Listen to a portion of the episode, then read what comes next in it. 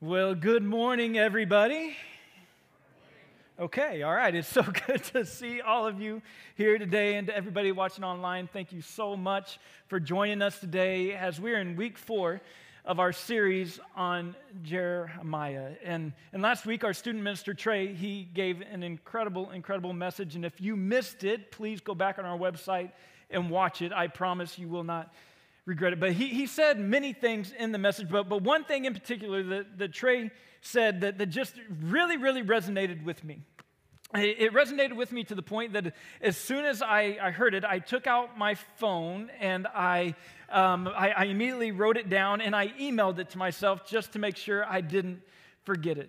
And this is what he said: "You cannot believe your way out of something you behaved your way into." You cannot believe your way out of something you behaved your way into. And man, there is so much truth to that statement. But I think that this may be one of those statements that people who do not have a relationship with Jesus are able to appreciate a little bit more than those who do have a relationship with Jesus.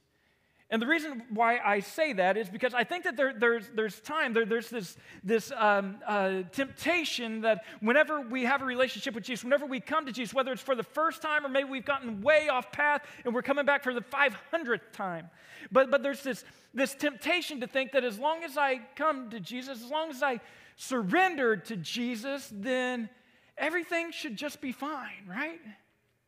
But there's this whole thing that we can struggle to understand, that even after we are forgiven of our sins, that we still may have to face the consequences for our sins.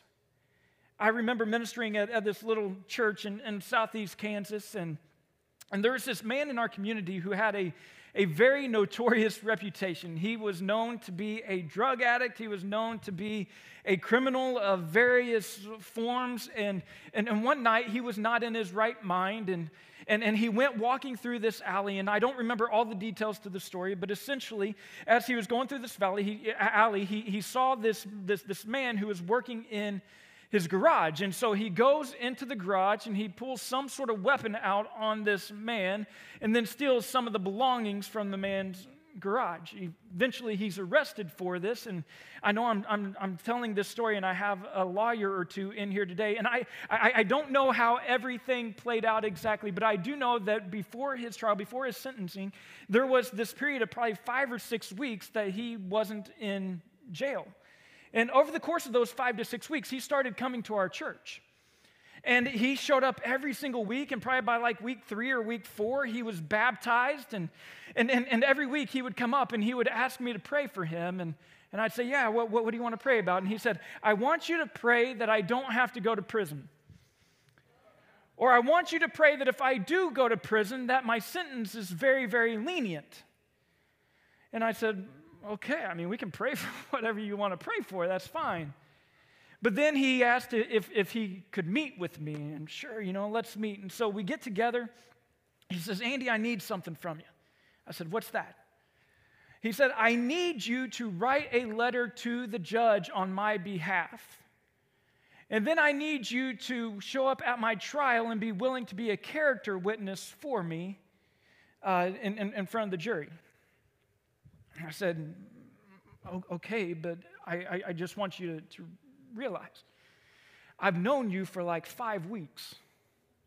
I am more than happy to tell the judge what I've seen in you in 5 weeks, but I can promise you the judge is going to understand I've known you for 5 weeks.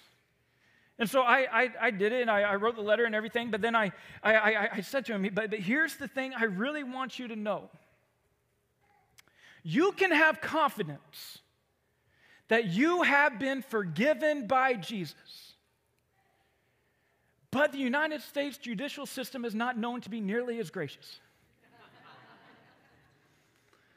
And he ended up going to prison, and to his credit, I mean, we sent him CDs. That kind of dates when this happened a little bit. We sent him CDs of every week's message. We sent him Bible study material, and he ended up actually leading several Bible studies while he was in prison, and from everything we could see, his relationship truly grew while he was incarcerated. But a relationship with Jesus can forgive you of your past, but it does not automatically eliminate the consequences of your past, because you cannot believe your way out of something you behaved your way into. But unfortunately for the people of Judah, that's exactly where they found themselves. They had made a mockery of this covenant that God had made with them. And this wasn't anything new. This is something that had been taking place for generation after generation after generation. They had broken the commandments of God. They were guilty of committing idolatry. They were even guilty of participating in things like child sacrifice. They were guilty of idolatry. They were a very promiscuous people. They were guilty of creating corrupt systems that led to injustice and oppression. They took advantage of the most vulnerable among them. But they thought that everything was fine. They thought that everything was okay because they kept showing up to the temple. They continued to say that they believed all the right things, but their beliefs never translated to their lives. And so God called Jeremiah to be his spokesperson to the people of Judah. And Jeremiah, he preached. But the people of Judah, they ignored him. So Jeremiah, he warned them, but the people of Judah, they hated him. But he continued to preach, and they persecuted him. But he continued to warn, he continued to preach, and they continued to ignore, and they continued to persecute. And in our text today, we are going to see what God has been warning the people of Judah about, like it's here, it's now. Babylon is going to come in and take control of Jerusalem and take captive the people of Judah. Jeremiah has told them that they should not resist this because you've ignored all the warnings. They had ignored all the warnings that Jeremiah had given them. But now it was time that they were going to face the consequences for their actions. And in our text, we're going to see this man by the name of Zedekiah. And Zedekiah, he was the king of Judah at this period of time. And in fact, Zedekiah ended up being the final king of Judah.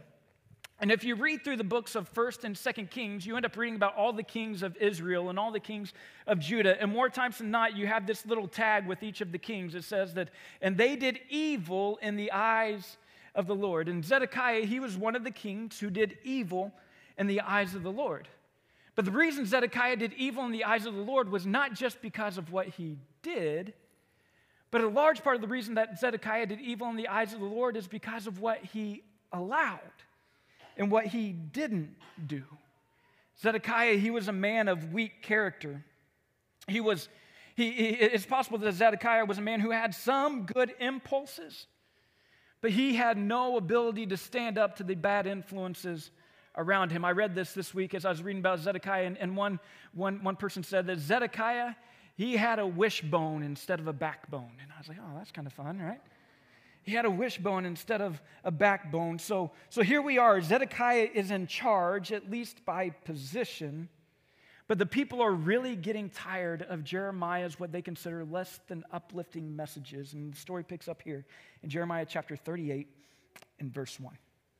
It says this: Shephatiah, the son of Matan, Gedaliah, the son of Pashur, Jehucal, the son of Shelemiah, and Pashur, the son of Melchijah, heard what Jeremiah was telling the people when he said. So all of these guys who have really, really cool names, they were these princes of Judah who had some sort of a connection to the royal family.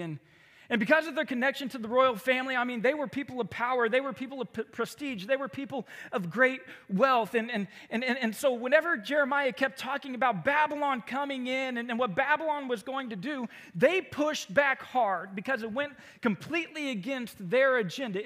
They knew that they had a lot to lose in this situation. And so these men, they heard Jeremiah say something, and this is what Jeremiah said. He says, "This is what the Lord says. Whoever stays in this city will die by the sword, famine, or plague.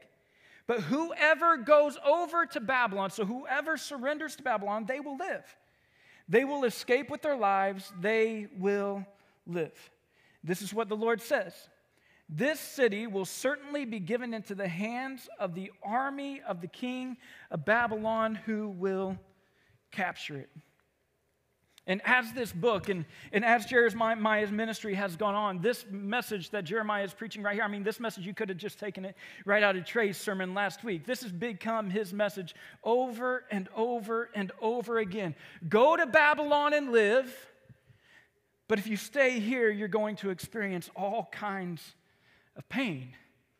And again, last week, Trey, he talked about these four parts of the creation story of mankind. He said that you have the creation story in Genesis chapter 1 and 2. You have the fall of man in Genesis chapter 3, where sin came and infiltrated the world. You have the redemption of mankind through the cross and the resurrection of Jesus. But then you also have this fourth part, the restoration of all mankind, which has been taking place from the resurrection all the way through today until and will continue all throughout all eternity.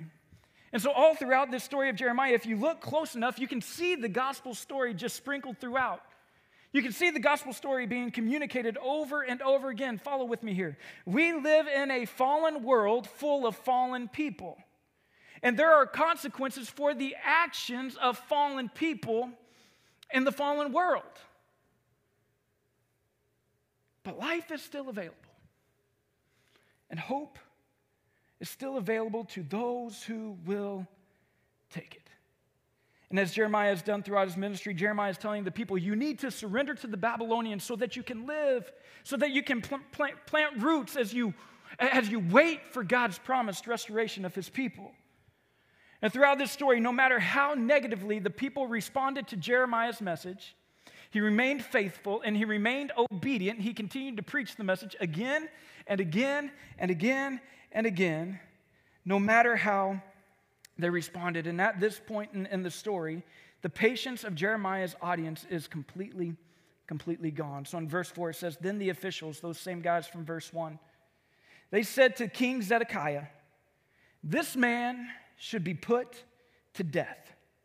He is discouraging the soldiers who are left in this city. So by that phrase right there, we know that there are some soldiers and there are some people who have already left the city. Maybe they've already surrendered to Babylon. Maybe there were some soldiers who were guarding the city walls and they have already lost their lives. But he's saying that that he is discouraging the soldiers who are left in this city as well as all the people by the things that he is saying to them. This man is not seeking the good of the people, but he is seeking their ruin. And so this group of men, they had the influence over the king to tell the king that he needs to kill Jeremiah. Why? Because his words are hurting their feelings. Because his words are discouraging them. Because his words are hurting the morale of the people who are left in the city. And you remember, this is a group of men who had a lot to lose. They had their status, they had their power, they had their prestige, they had their wealth, they had their possessions. And they didn't want to lose all those things, and so they thought if we just get rid of Jeremiah, the one who is warning us about all this, then everything else will disappear as well. But man, we see something in the way that these men responded, and it's something we still see to this day. Something ugly happens when we put our own gain in front of the good of the people. Something ugly happens when we put our own self-gain in front of the good of the people. This is true on macro levels. If you look at world governments or whatever, it's true there, but it's also true in micro levels, in your home, at your workplace. Something ugly happens when we make ourselves number one, when we don't surrender, when we don't consider others better than ourselves. And these men, they didn't like what Jeremiah was saying, so they wanted him dead. And it reminds me so much of what the Apostle Paul would say to Timothy hundreds of years later. In 2 Timothy chapter 4 and verse 3, the Apostle Paul said this, "For the time will come when people will not put up with sound doctrine. Instead, to suit their own desires, they will gather around them a great number of teachers to say what their itching ears want to hear." And church, may we take heed of the words of the Apostle Paul. May we recognize the fact that we are living in a day and an age that is full of echo chambers. That we are living in a time to where you don't have to look very far to find somebody who's going to agree with you. You don't have to look very far who's going to further your stance and what it is that you already believe to be true.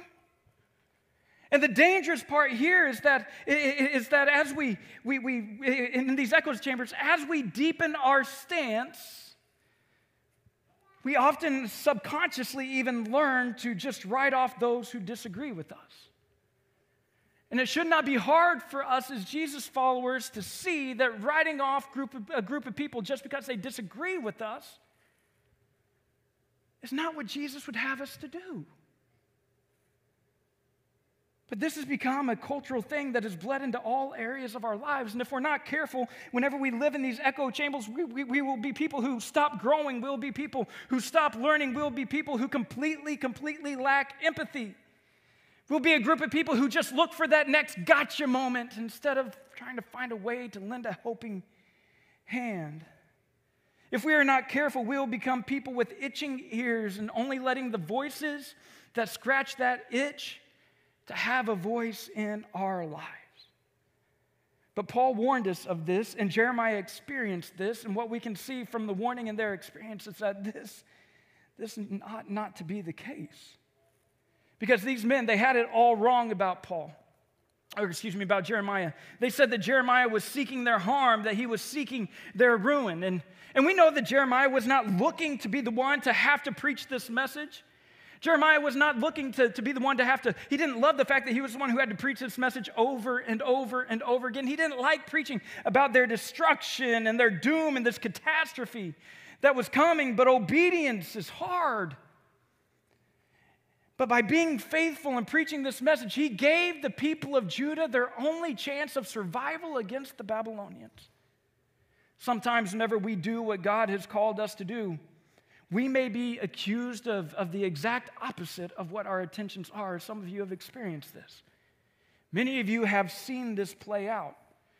But it's not just true for us today. It's been true all throughout Scripture as well. You look at Moses, and Moses over and over again was accused of being a prideful leader. But Moses, in fact, was such a humble leader. You look at somebody like Job, and Job was such a righteous man who was walking on this earth. But his friends come and tell him that he's facing all these tribulations because of his unrighteousness. You look at Jesus, and I mean, Jesus is literally the most spirit-filled person to ever set foot on this planet.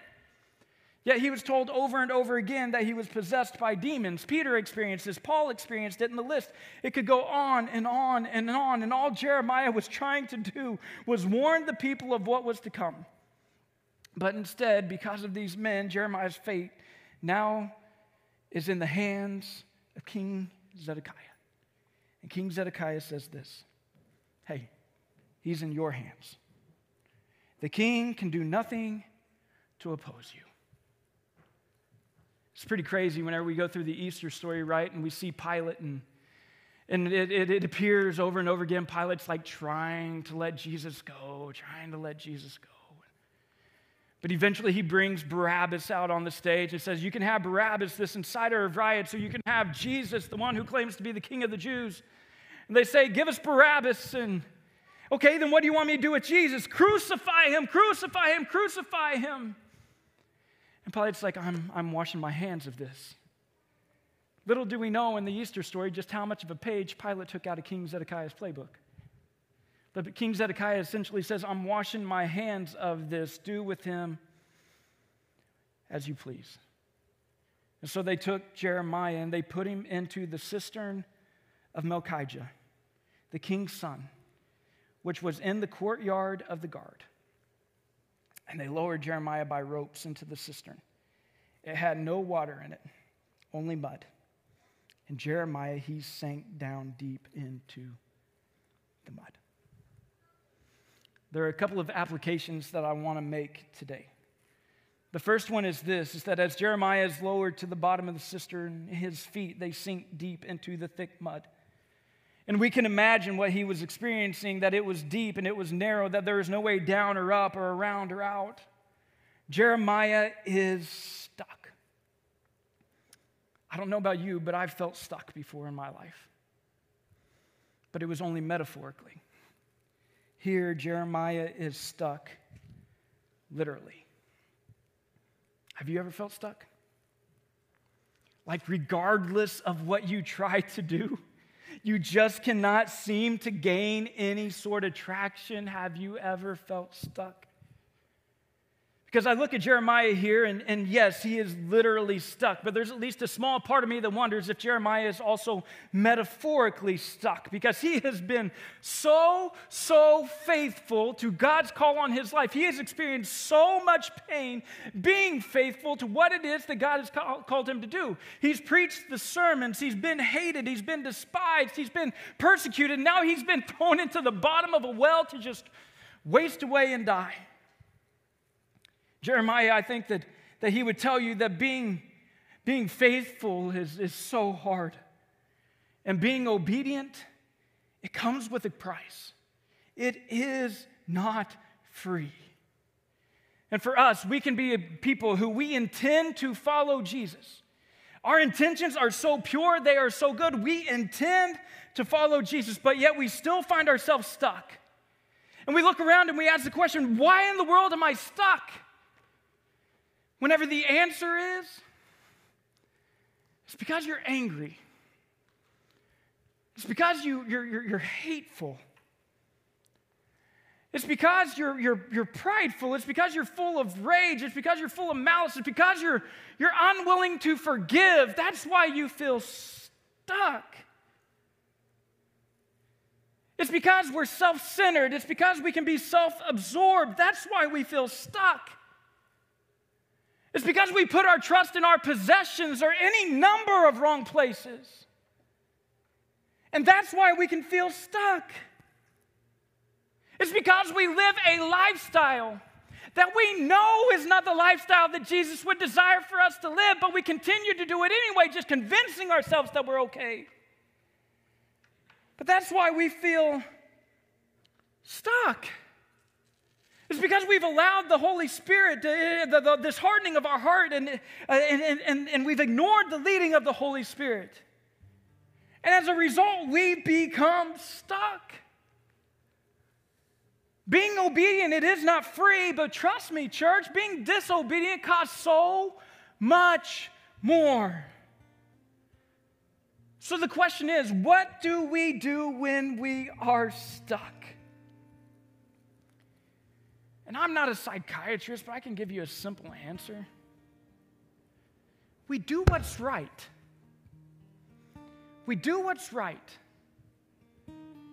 Because it's always right to do what's right.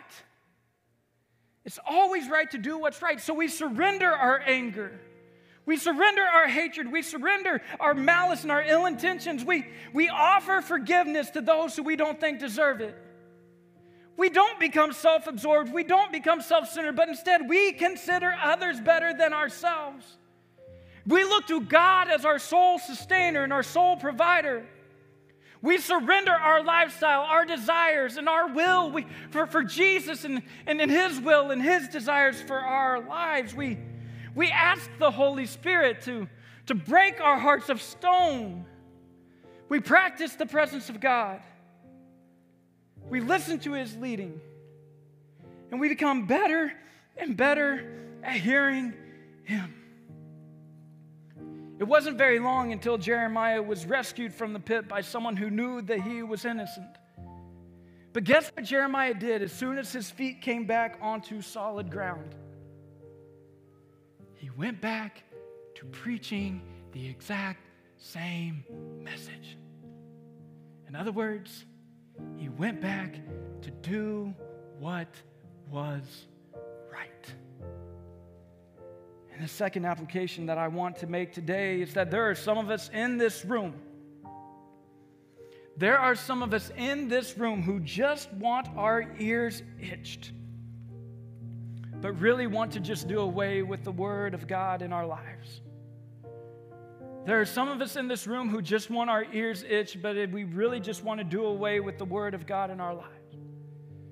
You go back and you see what God said to Jeremiah whenever he was leveling the charges against the people of Judah and telling Jeremiah, here's why I've called you. Here's what God said in Jeremiah chapter 2. He said, be appalled at this, you heavens, and shudder with great horror, declares the Lord. My people have committed two sins. They have forsaken me, the spring of living water, and they have dug their own cisterns, broken cisterns that are not even capable. They cannot hold water. And so what have they done? They reached up and they cut off the source of eternal and never ceasing and living water.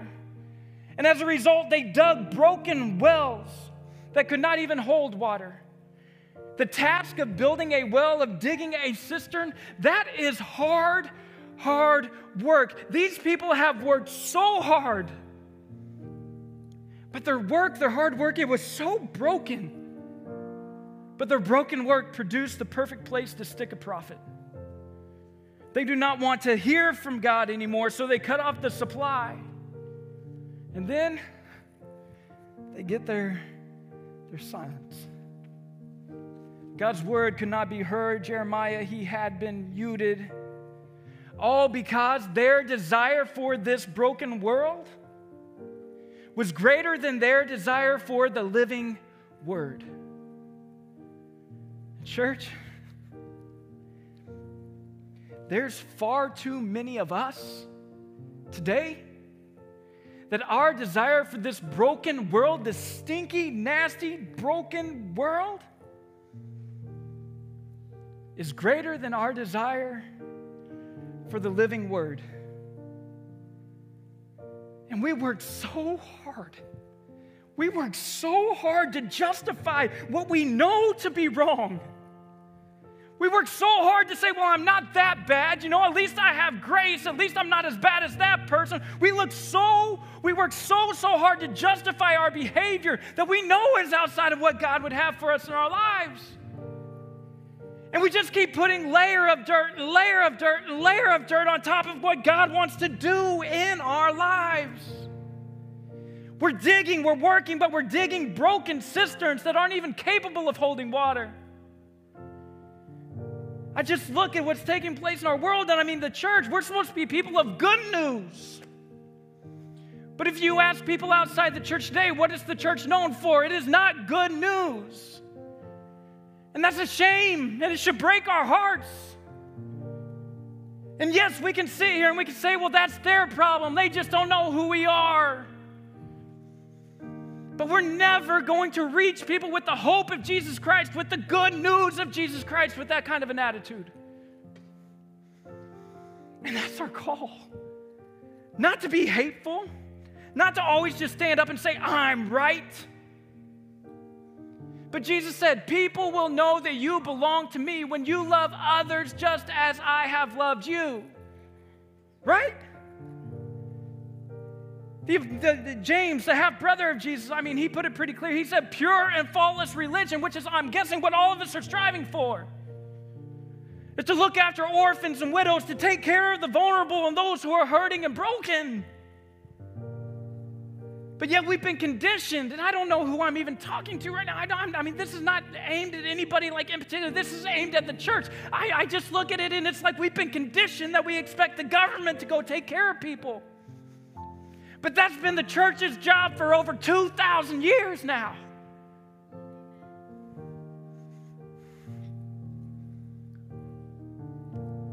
But instead of doing our job, so often we just want to find the voices that will come and just scratch. Just scratch. It feels so good to be told I'm right. It feels so good to be told that I'm that I have the moral superiority. It feels so good.